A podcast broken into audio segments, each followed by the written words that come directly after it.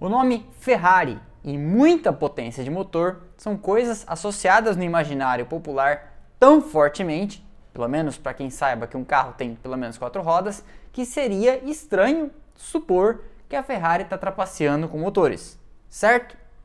Hum, nem tanto. Em 2019, a Ferrari apareceu com um motor forte demais e isso começou a gerar desconfianças. E é disso que nós vamos falar hoje no Splash and Go.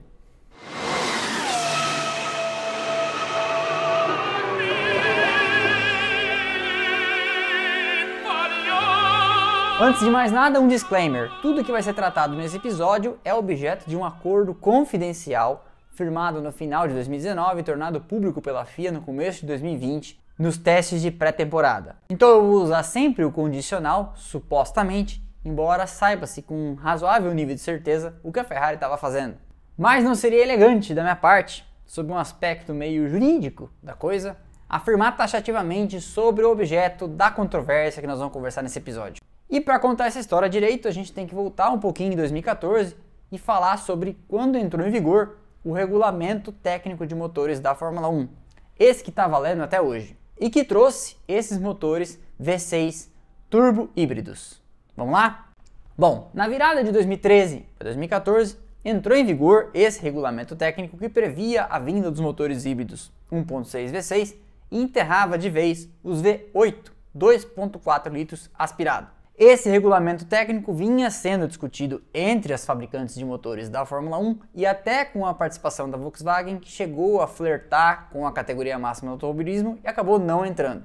Ficou combinado então que em 2014 os motores teriam uma mudança e que teriam um componente híbrido nessa busca da Fórmula 1 por continuar relevante para as montadoras e tentar ser mais eco-friendly ou mais amigável para o meio ambiente, vamos dizer assim.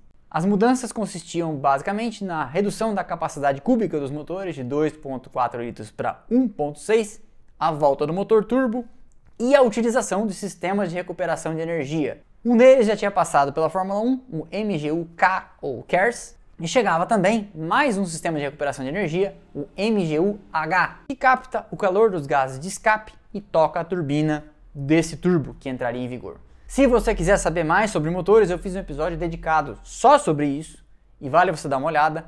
Eu vou deixar o link aqui e aqui embaixo na descrição e depois desse aqui você dá uma assistida lá. Para forçar com que as fabricantes de motores perseguissem uma maior eficiência energética, também entrava em vigor um fluxômetro de combustível, uma válvula que mediria a quantidade de gasolina que está sendo injetada no motor permanentemente ao longo da corrida. Esse fluxômetro é um sensor que fica instalado junto ao duto que leva o combustível para o motor e faz a medição constante, não permitindo que o motor queime mais de 100 kg de combustível por hora. Quando passou a valer esse formato de motores, a Mercedes mostrou-se claramente mais preparada que as outras e pegou a Ferrari e a Renault, as então outras fabricantes de motores, no contrapé.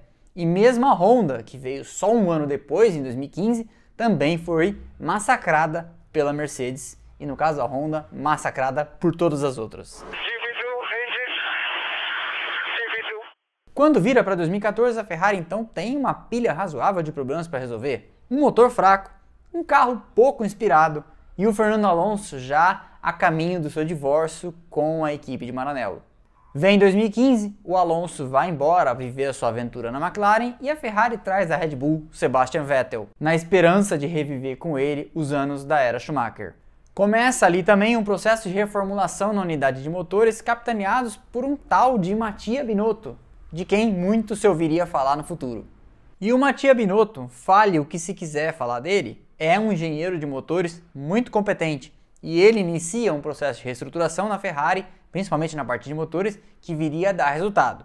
Em 2016, a Ferrari já havia encurtado significativamente a diferença que tinha para a Mercedes, então liderando o pelotão com um motor mais potente, e em 2017 e 2018, a Ferrari com Sebastian Vettel chegou a disputar o campeonato nessas duas temporadas, levando significativa oposição à Mercedes de Lewis Hamilton. O Sebastian Vettel e a Ferrari venceram cinco provas em 2017 e mais cinco em 2018, com mais uma vitória solitária do Raikkonen, também em 2018 em Austin. As coisas vinham razoavelmente bem e ninguém mais duvidava que a Ferrari tinha um motor potente, igual ou às vezes até mais forte que o da Mercedes. Até que, quando começa a temporada lá em Albert Park, em Melbourne, a Mercedes massacra a concorrência, Ferrari incluso, e fica claro que a marca alemã da estrela de três pontas tinha dado um passo adiante, um grande passo, maior que o da Ferrari, e que não seria mais um ano de disputa pelo campeonato. A Ferrari ia comer poeira. Mas aí uma coisa esquisita começa a acontecer. A Ferrari começa a ter, da metade da temporada para frente, um desempenho assustador em velocidade de reta e assustador em classificação. E as equipes adversárias, especialmente a Red Bull e a Mercedes, começam a achar que tem alguma coisa ilegal acontecendo. Ninguém sabia o que, que era, mas o que se sabia é que o desempenho da Ferrari de repente começou a ser um ponto fora da curva. Mas fora da curva mesmo, porque as equipes observam as curvas de desempenho umas das outras e elas sabem que todo mundo consegue ir grãozinho a grãozinho, tirando mais desempenho dos seus carros ao longo da temporada. Mas um salto repentino de performance leva sempre ao questionamento. Ou eles são muito mais inteligentes que nós, ou eles estão fazendo alguma coisa ilegal.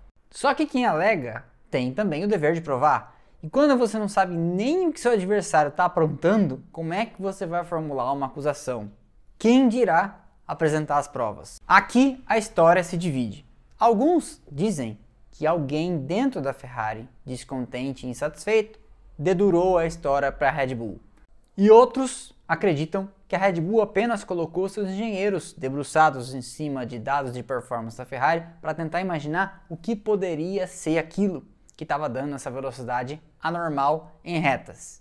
Bom, de uma conclusão não dava para se escapar. Só podia ser alguma coisa envolvendo o motor. E essa coisa envolvendo o motor era difícil de que não passasse pelo combustível.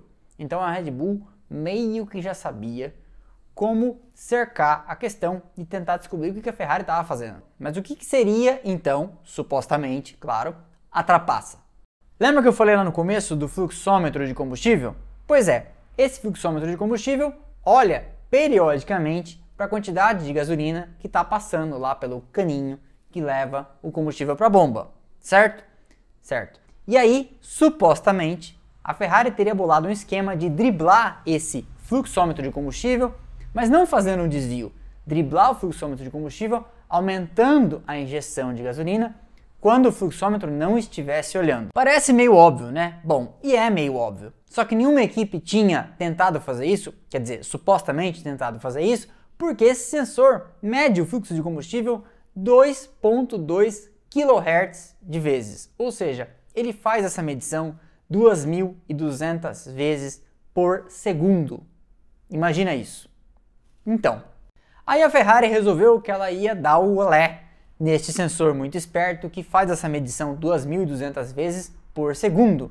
E para isso ela teve, supostamente, uma ideia brilhante, que é a seguinte: dentro do carro existe um equipamento chamado ECU, que é o cérebro eletrônico do carro. E neste equipamento está ligado o sensor, o fluxômetro de combustível. Neste mesmo equipamento também está ligada a bomba de combustível. E aí então a Ferrari e seu time de engenheiros liderados pelo Mattia Binotto supostamente teve uma brilhante ideia: fazer com que os dois sistemas, o sensor e a bomba, trabalhassem de maneira alternada. Quando a bomba pulsa, o sensor não está olhando, quando o sensor está olhando, a bomba não pulsa. Supostamente. Ué, mas queimar mais combustível e não aumentar a capacidade do tanque não vai deixar o carro sem gasolina em algum momento da corrida?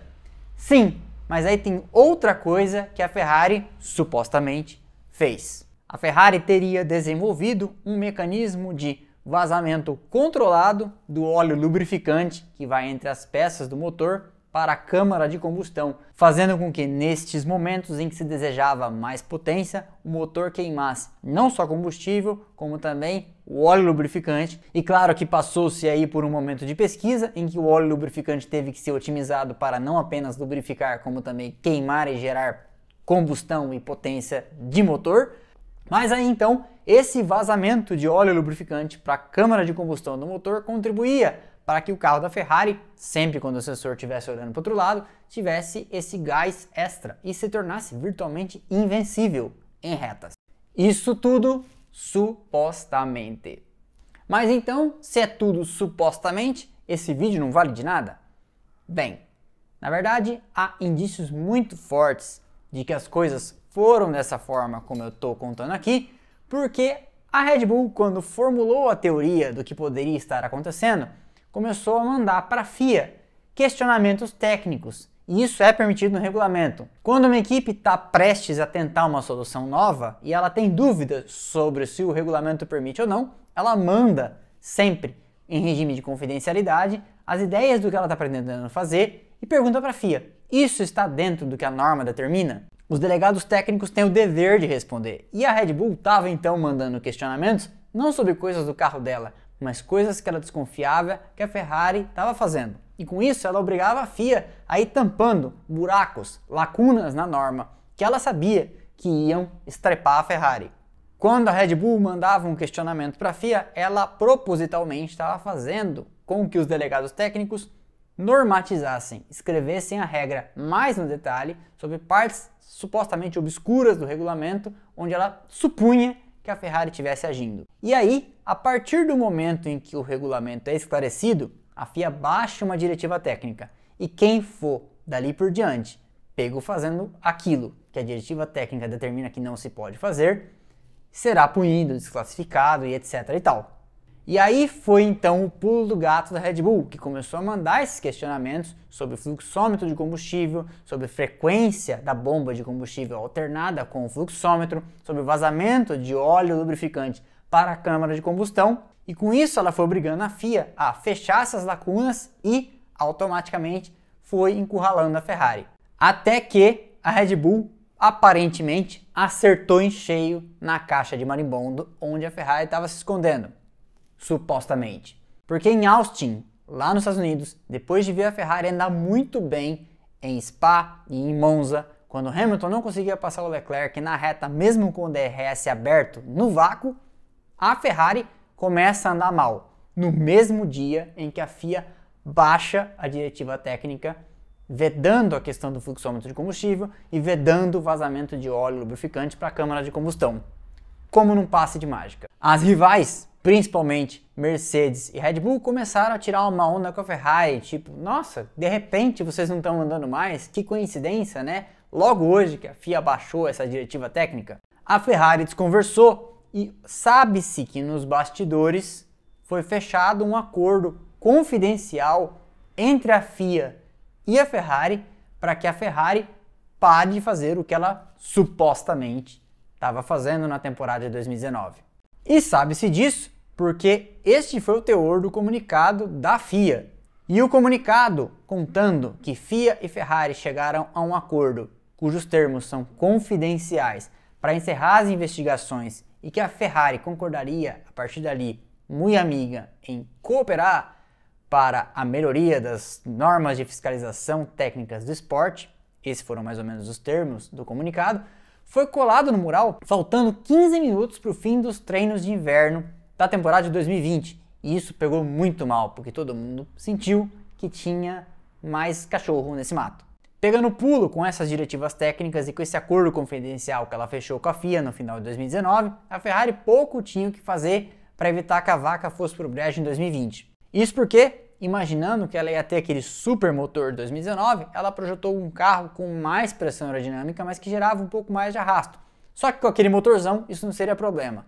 Quando cortaram as asinhas do motor, ela ficou então com um motor fraco e com um carro com mais pressão aerodinâmica, mas que não seria empurrado por toda aquela força. Então, tudo entrou numa espiral descendente e a Ferrari teve aquele ano horroroso em 2020.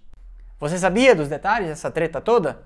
Conta aqui pra mim nos comentários. Deixe seu like e se inscreva. E esse foi mais um episódio do Splash and Go. Eu espero que vocês tenham gostado. Na semana que vem tem mais. Siga aqui o canal no Instagram, todo dia tem conteúdo lá. E eu te vejo aqui semana que vem com o próximo episódio e lá todo dia com os novos posts. Valeu e um abraço.